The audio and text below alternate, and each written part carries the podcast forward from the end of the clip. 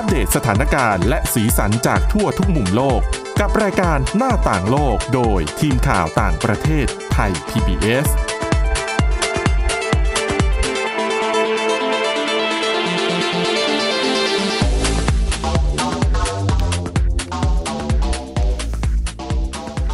สวัสดีค่ะ คุณผู้ฟังต้อนรับเข้าสู่รายการหน้าต่างโลกค่ะ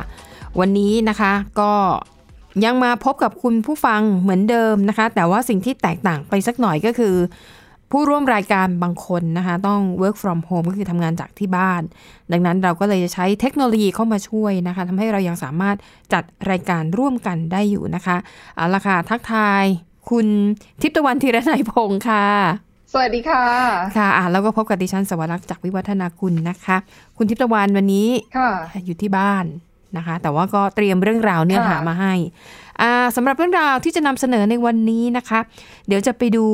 มาเฟียในอิตาลีค่ะเขาบอกว่ามาเฟียอิตาลีช่วงนี้เนี่ยฉวยโอกาสนะคะ ในช่วงที่เกิดการระบาดของโควิด -19 ขยายอิทธิพลของตัวเอง ซึ่งมีทั้งในมุมที่ดีและในมุมที่ไม่ดีนะคะ แล้วก็ค่ะไปดูเรื่องของการออกเดททางออนไลน์เป็นยังไงนะคะ เพราะว่าเขาบอกว่า พอโควิดแบบเนี้ยจะออกไปเจอกันก็ไม่ใช่เรื่องง่าย ก็เลยหันมายังคงการสร้างความสัมพันธ์ยังคงมีอยู่ แต่ว่าใช้ผ่านทางออนไลน์นะคะทำให้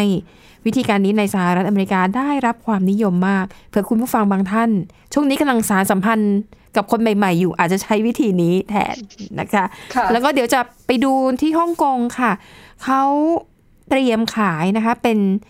สารชนิดใหม่ เป็นสารที่ผลิตขึ้นมาเพื่อใช้เคลือบป้องกัน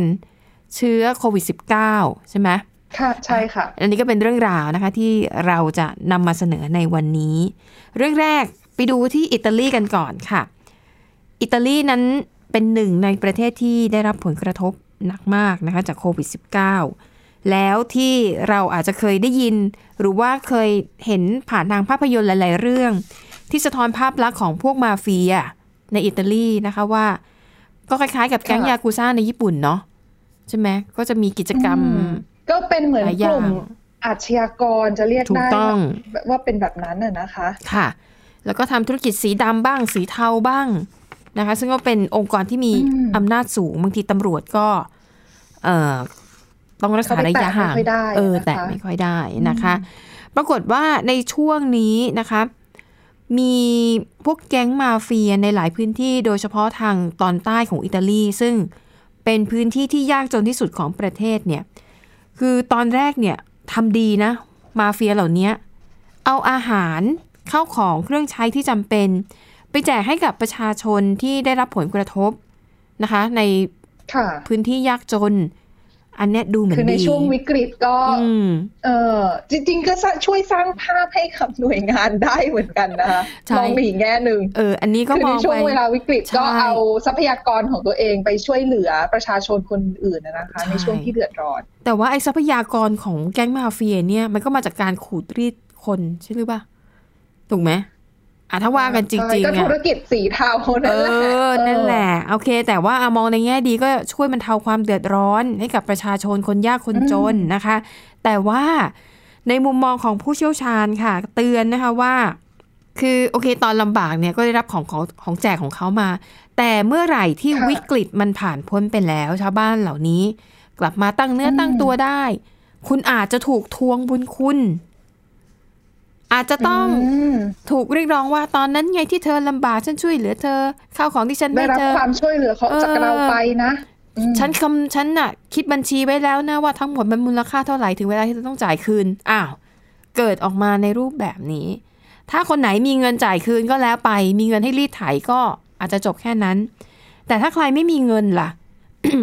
สิ่งที่ผู้เชี่ยวชาญกังวลนะคะ ก็คือว่า ชาวบ้านกลุ่มนี้อาจจะถูกบังคับ ให้เข้าไปมีส่วนร่วมในการก่ออาชญากรรมในอนาคต เช่นอืมไม่มีเงินใช่ไหม เธอต้องตอบแทนฉันค่ะด้วยการไปส่งยาให้ฉัน อะไรอย่างเงี้ย หรือเธอต้องมาช่วยฉันทำงานเกี่ยวกับการค้ามนุษย์นะคะ แล้วก็ อันนี้เป็นความกังวลอีกข้อหนึ่ง และมีอีกข้อหนึ่งค่ะ คือมาเฟียเนี่ยอาจจะเชื้อเชิญให้เจ้าของธุรกิจทั้งหลาย กู้เงิน ตอนแรกอาจจะบอกว่าอืมโอ้ยไม่คิดดอกเบี้ย เห็นว่าลำบากอยู่ แล้วก็เออช่วยๆกันค่ะอะไรอย่างเงี้ยนะคะ แต่ไม่แน่พอถึงเวลาผ่านไปคืออย่างที่บอกความที่เป็นมาเฟียไงตอนหลังอาจจะมาพลิกลิ้นก็ได้บอกว่าอืมเอ้ยเงินทองของมันต้องมีค่าใช้จ่ายจะมาให้กันฟรีๆไม่คิดดอกเบี้ยได้ยังไงค่ะเราอาจจะไปคิดแล้วไปขูดรีดเอานะคะอืมกับดอกเรื่องของดอกเบี้ย ใช่นะคะ ซึ่งเรื่องนี้ค่ะรัฐบาลของอิตาลีเองก็ไม่ได้นิ่งนอนใจนะคะ ด้านรัฐมนตรีมหาดไทยบอกว่า รัฐบาลก็เตรียมเงินไว้แล้วแหละนะคะ เอาไว้ช่วยเหลือประชาชนที่เดือดร้อนค่ะเนี่ยมูลค่าประมาณ 14,000 ล้านบาท ก็จะกระจายไปยังตามเอ่อแว่นแคว้นต่างๆนะคะ ก็หวังว่าไอ้เงินเหล่านี้เนี่ยมันจะลงไปถึงมือคนที่เดือดร้อนจริง ๆ คืออย่างน้อยเนี่ยอืมเป็นเงินช่วยเหลือจากรัฐบาล อย่างน้อยเขาคิดดอกค่ะมันก็คิดดอกตามอัตรากฎหมายที่กำหนดไว้ แต่ถ้าไปกู้เงินกับพวกมาเฟียอะถ้าเทียบกับเมืองไทยก็อาจจะแบบนอกระบบแบบนี้นะคะใช่อืมแล้วนอกระบบเหมืกู้เงินนอกระบบอะมนะคะ แล้วก็เลยก็ไม่มีใครมา คือไม่ไม่ได้รับการปกป้องตามกฎหมายด้วยนะคะใช่เราในฐานะของผู้ที่ไปกู้เขาใช่ แม้ว่าอืมตอนนี้เนี่ยอะในเมืองไทยเนี่ยก็จะมีกลไกที่อะใครเป็นหนี้นอกระบบก็ให้มาเจราจากันเดี๋ยวแบงก์เป็นตัวกลางอะไรให้แต่ว่า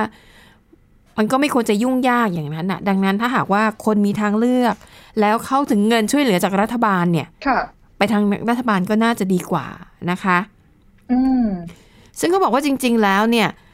อันนี้ก็ไม่ใช่แนวทางใหม่เลยนะ ของพวกมาเฟียในอิตาลีเนี่ย ที่พยายามทำเป็นสร้างสร้างภาพช่วยเหลือคนยากคนจน เพื่อสร้างอิทธิพลค่ะเขาเรียกว่าอะไรนะ ทั้งพระเดชและพระคุณอะไรอย่างเงี้ยนะคะอืมแต่ว่าอย่างที่บอก การช่วยเหลือของมาเฟียในอิตาลีเนี่ยก็ไม่ได้บริสุทธิ์ใจล้วนๆหรอก มันก็ย่อมหวังผลประโยชน์ค่ะตามมานะคะ เช่นอาจจะดึงค่ะคนให้เข้ามาทำงานให้ทำธุรกิจผิดกฎหมายให้กับมาเฟียมากขึ้น การปล่อยเงินกู้ค่ะให้กับบรรดาธุรกิจต่างๆ ที่ไปแบงก์ไปธนาคารแล้วธนาคารไม่ให้กู้อะคือไม่มีทางไปนะคะอันเหล่านี้คนเหล่านี้เนี่ยคือเหยื่อค่ะของกลุ่มมาเฟียนะคะ คือก่อนหน้าเนี้ย ค่ะ คือก่อนหน้านี้ถ้าใครได้ติดตามข่าวเนี่ยจะช่วงแรก ๆ ที่มีการแพร่ระบาดของโควิด -19 ในเม็กซิโกเอง ก็มีข่าวในลักษณะนี้เหมือนกันนะ แต่ว่าที่อืมเม็กซิโกเนี่ยจะไม่ใช่กลุ่มมาเฟียแบบที่อิตาลีค่ะแต่เป็นกลุ่มค้ายาเสพติดอืมคือในเม็กซิโกเนี่ยอย่างเอลชาโปกลุ่มของเอลชาโปเองเนี่ยที่เป็นราชายาเสพติดถูกจับอยู่ที่สหรัฐอเมริกาเนี่ยค่ะค่ะคือกลุ่มของเขาแล้วก็ลูกสาวเขาเนี่ยออกมาแจกของเหมือนกันนะ ซึ่งของที่เขาแจกเนี่ย คือแจกอาหารสิ่งของจำเป็น แล้วก็มีการติดโลโก้อ่าของกลุ่มเอลชาโปเองด้วยนะคะโอ้โหคือเหมือนค่ะเรียกว่าเป็นแบบแบรนดิ้งยา CSR เสพติดของตัวเองเลยอะ เป็นการทำงานเพื่อสังคมอย่างหแล้วนึ่งคือแบบเอาไปแจกค่ะ คือคือมันมันก็ดูตลกดีในแง่หนึ่งอืมนะคะว่า โอ้โห กลุ่มค้ายาเสพติดค่ะระดับโลกแบบนี้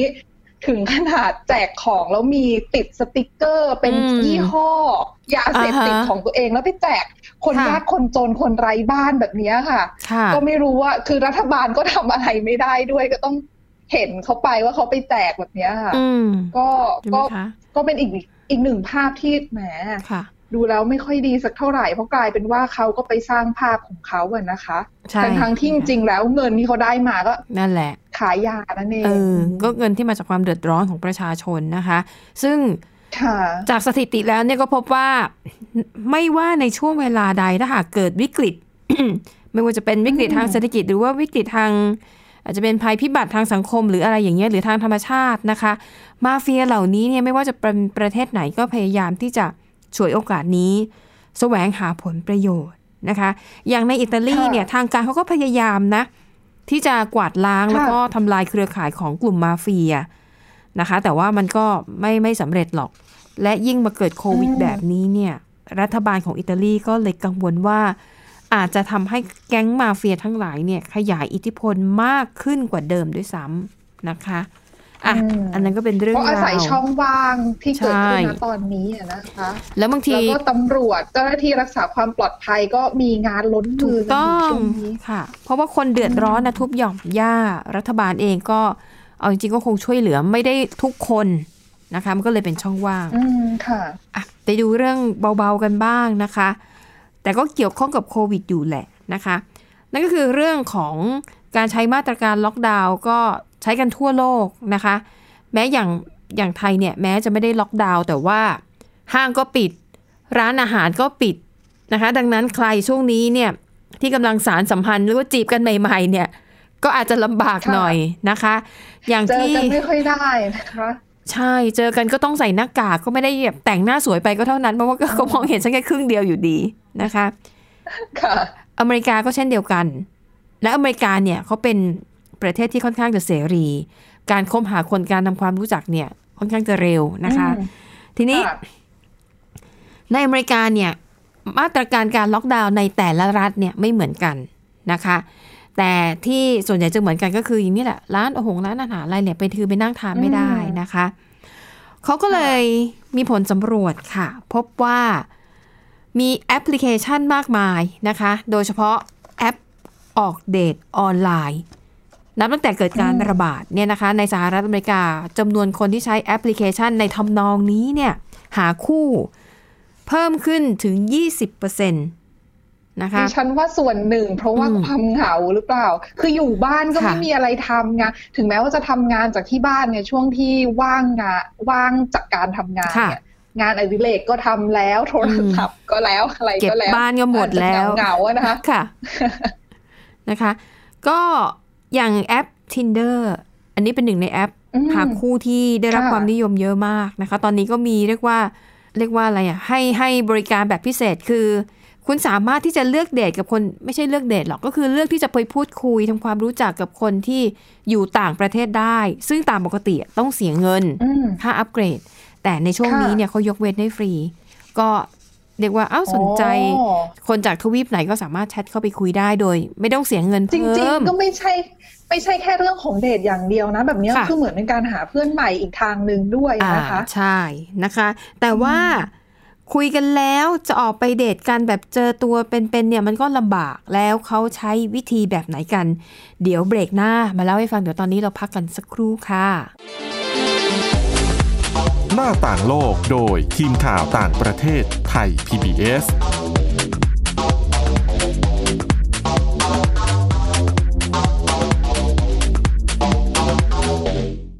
เพียงแค่มีสมาร์ทโฟน ก็ฟังได้ Thai PBS Digital Radio สถานีวิทยุดิจิทัลจากไทย PBS เพิ่มช่องทางง่าย ๆ ให้คุณได้ฟังรายการดีๆ ทั้งสดและย้อนหลังผ่านแอปพลิเคชันไทย PBS Radio หรือ www.thaipbsradio.com Thai PBS Digital Radio Infotainment for all Thai PBS Application on Mobile ให้คุณเชื่อมโยงถึงเราในทุกที่ทุกเวลา ได้สัมผัส ติดตามเราทั้งข่าว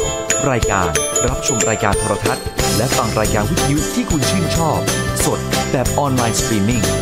ชมรายการย้อนหลัง ข้อมูลกิจกรรมไทย PBS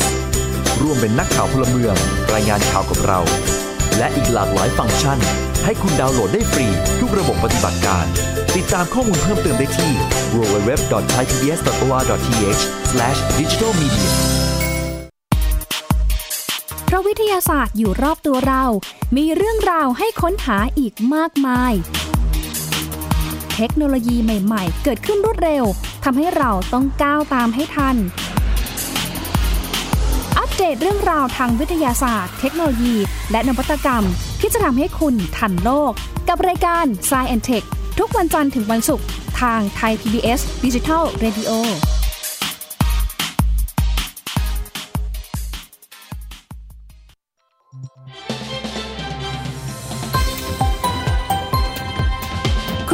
รับฟังไทย PBS ดิจิทัล Radio วิทยุข่าวสารสาระ เพื่อสาธารณะและสังคม หน้าต่างโลกโดยทีมข่าวต่างประเทศไทย PBS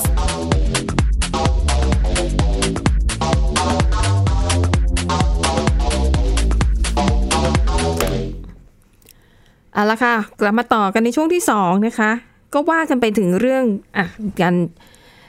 หาเพื่อนใหม่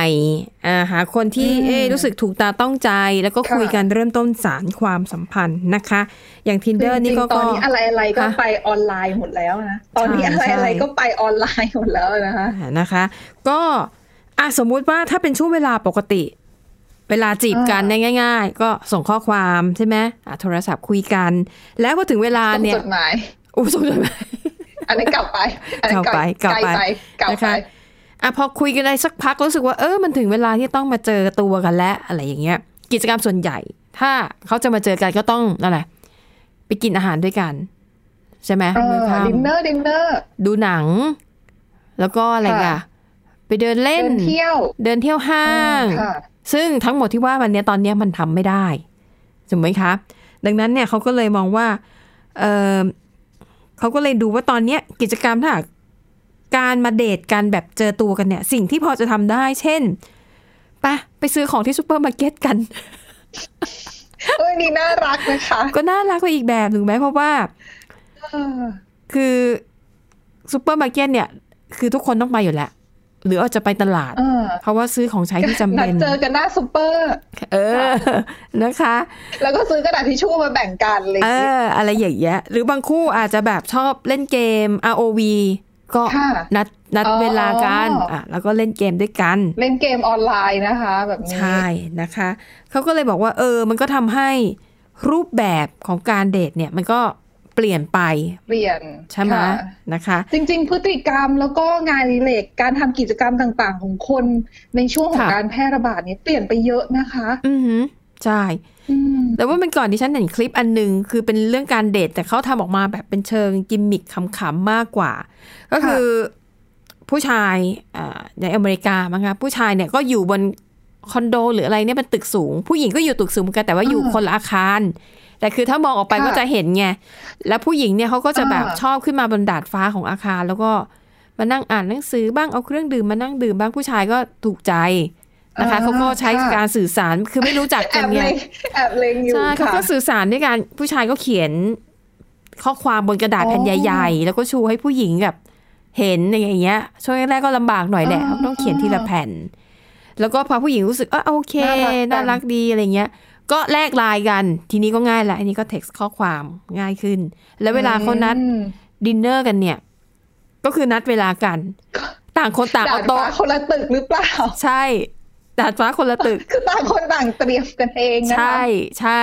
แล้วก็ FaceTime อืมคุยกันอะไรอย่างเงี้ย แล้วก็มีโบกมือให้กันอืมเลยก็น่ารัก แล้วก็พอคุยกันไปสักพักหนึ่งรู้สึกว่าเอออยากจะมาเจอตัวกันอะไรอย่างเงี้ย แต่ผู้ชายจะทำแบบตลกตลกๆอะเขาจะเอาลูกโป่งใสๆอะที่มันใหญ่เขาที่คนจะเข้าไปข้างในได้อะ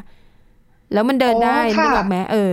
เหมือนเหมือนแบบเล่นเอาไว้เล่นอย่างนั้นใช่ไหมคะใช่ที่คนเข้าไปอยู่ในนั้น แล้วก็เดินเดินให้มันหมุนๆน่ะถูกค่ะอะผู้ชายเขาก็เอาอันนั้นอะ มาใส่แล้วผู้หญิงเห็นตอนแรกผู้หญิงก็ตลกมากก็คือผู้ชายคล้ายๆแบบ วิธีป้องกันการติดเชื้ออะไรอย่างเงี้ยค่ะแบบอ่าขำๆแต่ทั้งคู่ก็เดินค่ะไปเที่ยวไหนมาไหนด้วยกันในในละแวกที่พักก็คือไม่ได้ไกลมากอะนะเออค่ะก็อันนี้ก็เป็นอืมแบบน่ารักน่ารักนะคะอะทีนี้กลับไปดูเรื่องมีกิจกรรมมากมายอืมค่ะ ไปดูตอนที่อะเขาบอกว่าการเดทกันผ่านทางออนไลน์เนี่ยจริง ๆ มันก็มีข้อดีเหมือนกันนะนะคะเขาบอกหนึ่งโอเคอืมมันไม่ต้องค่ะเสียเวลาแล้วเอ่อในช่วงแรก ๆ ที่มานั่งคุยกันเนี่ยอะอาจจะต้องแต่งเนื้อแต่งตัวสวยหน่อยแม้จะสวยแค่ท่อนบนก็เถอะเพราะว่ามันไม่เห็นข้างล่างใช่ไหมผู้หญิงก็แค่ครึ่งตัวก็พอใช่นะคะผู้หญิงก็แต่งหน้าสวยหน่อย แล้วก็แล้วก็เลือกเสื้อท่อนบนที่แบบดูดี ผู้ชายก็อาจจะแบบใส่เสื้อเชิ้ตแล้วข้างล่างเป็นขาสั้นก็ว่าไปนะคะ แต่เขาบอกว่าเออพอคนเริ่มคุยกันมาสักพักหนึ่งเนี่ย มันก็จะเริ่มค่อยๆ ถอดฟอร์มของตัวเองทิ้งอะไม่ต้องแต่งตัวดีมากก็ได้อืมใส่เสื้อยืดธรรมดาได้ไหมใส่กางเกงวอร์มเขาบอกว่าค่ะการที่เดทออนไลน์ผ่านทางสื่อสังคมออนไลน์แบบนี้เนี่ย มันเหมือนกับค่อยๆ ทลายกำแพงซึ่งกันและกันนะคะ แล้วก็ทำให้คนเนี่ยเริ่มเห็น สภาพความเป็นอยู่ที่ที่แท้จริงอะอะอย่างคุณทิพย์ตะวันเนี่ยก็ คือไลฟ์เราก็ต้องจากที่บ้านจากที่ะะบ้านจากที่เราอยู่จริงๆจะเห็นสภาพบ้านของเรา ใช่เออมันก็พอได้เห็นมุมส่วนตัวของคนที่เรากำลังสนใจอยู่ด้วยบางมุมเนี่ยนะคะ ก็อันนี้อาจจะเป็นข้อดีค่ะนะคะ แล้วก็การที่ไม่ได้พบกันซึ่งซึ่งหน้าเนี่ย แล้วก็พูดคุยผ่านกล้องทำให้รู้สึกว่ามันไม่ต้องรีบร้อน มันไม่ต้องรีบร้อนอะไร ค่อยๆคคุยกันไปอะไรอย่างเงี้ย หรือบางทีอะคุยอยู่เดี๋ยวแป๊บนึงขอเดินไปตักน้ำก่อน เออเดี๋ยวแป๊บนึงขอไปทำธุระนิดนึงแล้วก็เปิดกล้องค้างไว้นะคะเขาบอกว่ามันจะทำให้เรารู้สึกผ่อนคลายมากขึ้น ไม่ได้รู้สึกกดดันเหมือนแบบอ๋อต้องไปเจอกันที่ร้านอาหารตื่นเต้นจังเลยอะไรอตื่ย่านงเต้งี้นใช่ไหมคะทำตัววางตัวอะไรไม่ถูกแล้วอันนี้มัคือแบบเราอยู่ที่บ้านนั่นแหละ เราก็ใช่เป็นความคือเป็นตัวของตัวเองได้ใช่เพราะเราจะนั่งปั้นแต่งตัวเองมันได้ไม่นานหรอกนะคะ เขาบอกว่าอะนี่ก็เป็นอืมเป็นรูปแบบการเดทที่เปลี่ยนไปนะคะ แล้วก็บอกว่าไม่ต้องห่วงเลยนะว่าไม่มีอะไรคุยกันน่ะ อย่างน้อยแค่หยิบเรื่องโควิด -19 เรื่องของชีวิตที่เปลี่ยนไปเนี่ย มันก็มีเรื่องให้คุยกันเยอะแยะแล้วนะคะค่ะอะดังนั้นอันนี้คือสิ่งที่เปลี่ยนไปแต่เขาก็ลังมองว่า เมื่อไหร่ที่สถานการณ์กลับคืนสู่ภาวะปกติ ไม่รู้นะว่าการอืมเดทออนไลน์แบบนี้จะยังได้รับความนิยมอยู่หรือเปล่า แต่คือก่อนหน้าค่ะนี้หลาย ๆ คนก็จะมองว่าเรื่องของการเดทออนไลน์ การหาคู่ทางออนไลน์เนี่ยค่ะจะมองเป็นผลลบซะเยอะนะคะ ว่ามีใช่การหลอกกันบ้างหรือเปล่า ด้วยด้วยอืมแอนดี้อย่างดิฉันแต่ตอนนี้เนี่ยภาพลักษณ์ก็เหมือนจะเปลี่ยนไปบ้างใช่ แต่มันก็มีคำแนะนำเลยเนาะอะอย่างประสบการณ์ส่วนตัวของดิฉันเนี่ยนะ เวลาเรามี Twitter ค่ะบางทีก็จะมีคนทักเข้ามา ข้อสังเกตเลยนะคะ บางทีต่างชาติเนี่ยเขาจะมีความรู้สึกกับหญิงไทยว่า ผู้หญิงไทยชอบต่างชาติอะไรเงี้ยอ๋อโดยเฉพาะตะวันค่ะตก ให้ตั้งข้อสังเกตเลยนะว่าเขาทักมาอย่างเงี้ยเขากดเข้าไปดูในโปรไฟล์เขาถ้าโปรไฟล์เขาเนี่ยมีคนติดตามอยู่ไม่เยอะสี่ห้าคนค่ะแล้วภาพเนี่ยอ๋อมีแต่ภาพภาพที่ดูเหมือนเหมือนเฟกอะเป็นภาพที่ดูเหมือนถ่ายขึ้นมาอ๋อเพื่อสร้างภาพอะไรอย่างเงี้ย แล้วก็ไม่มีค่ะไม่ค่อยมีใครเข้าไปคอมเมนต์แล้วก็ไม่มีภาพ บรรยากาศรอบตัวเขาเช่น คนเราอะถ้าเราโพสต์เรื่องราวส่วนมากก็ต้องมีอะไรเพื่อนที่ทำงาน การใช้ชีวิตอ่าอะหมาแมวค่ะอะอะไรก็ว่าไปคือมันต้องมีเรื่องรอบด้านไงแต่ถ้าใครไม่มีนะแล้วมี คือต้องต้องให้เรารู้สึกคือคนที่ดูรู้สึกได้ค่ะว่าภาพนั้นมันมีชีวิตแบบนั้นใช่ไหมคะใช่ เพราะถ้าอืมไม่มีชีวิตเนี่ย แล้วก็ทักคุณน่ะสวยมากเลยนะ แค่ผมเห็นหน้าคุณ ผมก็ตกหลุมรักคุณให้คิดไว้ก่อนเลยว่า มันคือการหลอกลหลวอกงแน่ใช่ๆค่ะ นะ แล้วก็ เออจะบอกว่าอะไรอะเออแล้วก็เพราะว่ามันมีหลายคนนะคะ ที่เป็นแก๊งต้มตุ๋นค่ะแล้วเขาไปเอาภาพโปรไฟล์ของคนอื่น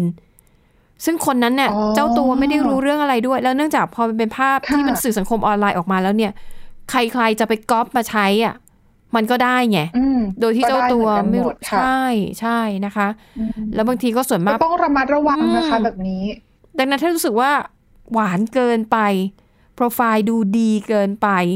แล้วก็เนี่ยเนี่ยบอกว่าโพสต์ภาพแปลกๆ คือแบบ ภาพตัวคนเดียวเน้นหล่อตลอดเวลาอะไรอย่างเงี้ย ตั้งข้อสังเกตไว้ก่อน ก็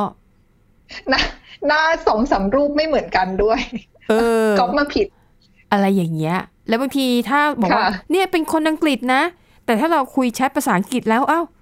ทำไมภาษาอังกฤษเนี่ยไม่ได้เรื่อง ทั้งข้อสงสัยไม่ค่ะไม่น่าจะใช่แล้วแหละนะคะอะอันนี้ก็คือ การหลอกลวงทางออนไลน์มันก็มีอยู่แหละ แต่เราต้องเอ่อค่ะระมัดระวังแล้วก็ดูแลตัวเองด้วยนะคะ แล้วก็อะไปต่อค่ะอีกเรื่องหนึ่งดีกว่า เรื่องของคุณทิพย์ตะวันที่ฮ่องกงใช่ไหมค่ะมีเรียกว่าอะไรอะใช่ค่ะเป็นเทคโนโลยีก็ถือว่าเป็นนวัตกรรมดีๆนะคะอืมคือช่วงนี้หลาย ๆ คนก็จะกังวลเนาะกับการคืออย่างในฮ่องกงเนี่ยสถานการณ์การแพร่ระบาดก็เริ่มบรรเทาเบาบางลงค่ะแล้วซึ่งคนก็จะหันมาดูในเรื่องของการป้องกันซะมากกว่าค่ะไม่ให้ ติดเชื้อเพิ่ม ไม่ให้มีอืมการแพร่ระบาดเพิ่ม ซึ่งหนึ่งในนั้นก็คือการทำความหมั่นทำความสะอาดฆ่าเชื้อต่างๆอะนะคะค่ะดังนั้นนักเอ่อวิจัยในฮ่องกงค่ะเขาเมื่อเร็วๆนี้เขาเพิ่งเอ่อได้รับการรับรองคือผลิตภัณฑ์ของเขาเนี่ยได้รับการรับรองแล้วก็เตรียมวางขายในเดือนนี้อะนะคะค่ะคือกลุ่มนี้คือกลุ่มเป็นคณะนักวิจัยจากมหาวิทยาลัยวิทยาศาสตร์ แล้วก็เทคโนโลยีฮ่องกงนะคะ คือเขาใช้เวลาถึง 10 ปีเลยในการพัฒนา แล้วก็คิดค้นสารตัวหนึ่งเขาให้อืมชื่อว่า MAT1 คือสารตัวเนี้ยจะเป็นสารที่เขาจะเอาไว้ฉีด คือคล้ายๆ คือปกติถ้าเป็นน้ำยาฆ่าเชื้อเนี่ยเราก็ฉีดไปที่ตามวัสดุพื้นผิวของต่างๆ เพื่อฆ่าเชื้อใช่ไหมคะอ่าฮะอืมแต่ไอ้เจ้าสาร MAT1 ตัวเนี้ยเขาฉีดไปเสร็จเนี่ย เจ้าสารตัวเนี้ยเขาจะไปเคลือบค่ะบริเวณพื้นผิวของวัสดุต่างๆ ค่ะ พอเคลือบเสร็จเนี่ยไอ้ตัวที่เคลือบของเขาเนี่ย จะเป็นแคปซูลนาโน ซึ่งในนั้นเนี่ยเขาบอกว่าจะบรรจุพวกสารฆ่าเชื้อต่างๆ ที่มีฤทธิ์ในการทำลายแบคทีเรีย ไวรัส แล้วก็สปอร์ต่างๆ ซึ่งแน่นอนว่าเขาบอกว่ารวมถึงเชื้อโควิด -19 ด้วยค่ะก็เขาคาดว่าน่าจะคือเขาบอกว่าไอ้สารตัวเนี้ยจะสามารถป้องกัน เชื้อต่างๆนะคะฆ่าเชื้อได้นานถึง 90 วันเลยโอ้แล้วก็ผ่านการทดลองในตามโรงพยาบาล แล้วก็ศูนย์ดูแลผู้สูงอายุมาแล้วตั้งแต่เมื่อช่วงต้นปีที่ผ่านมานะคะและอย่างที่บอกไปจริงๆอะเขาพัฒนาตัวเนี้ยมาตั้งแต่ 10 ปีที่แล้วแล้วล่ะ แล้วตอนเนี้ยก็ได้รับการรับรองแล้ว แล้วก็เตรียมที่จะนำออกมาจำหน่ายในค่ะเดือนนี้อย่างที่บอกไป ซึ่งอืมเขาก็มีการร่วมมือกับทางรัฐบาลด้วยนะคะ ในการที่จะมาฉีดพ่นตามบ้านเรือนของครอบครัวที่ค่ะอาจจะเป็นเอ่อ ผู้มีรายได้ต่ำอืมเพื่อที่ว่าช่วยช่วยๆกันนั่นเอง ก็ถือว่าอืมเป็นอีกหนึ่งทางเลือกแล้วก็เป็นค่ะอีกหนึ่งนวัตกรรมเพื่อมาป้องกันการแพร่ระบาดนั่นเองในช่วงนี้ค่ะโอ้น่าสนใจมากถ้าเอามาขายนี่น่าจะขายดีเนาะเราไปเตรียมติดต่ออมเป็นตัวแทนจำหน่ายในเมืองไทยค่ะ ค่ะอะ แล้วทั้งหมดนี้ก็คือเรื่องราวนะคะ จากรายการหน้าต่างโลก หวังว่าจะเป็นประโยชน์กับคุณผู้ฟังบ้างนะคะ วันนี้หมดเวลาแล้วเราสองคนและทีมงานลาไปก่อน สวัสดีค่ะส วัสดีค่ะ Thai PBS podcast. View the world via the voice.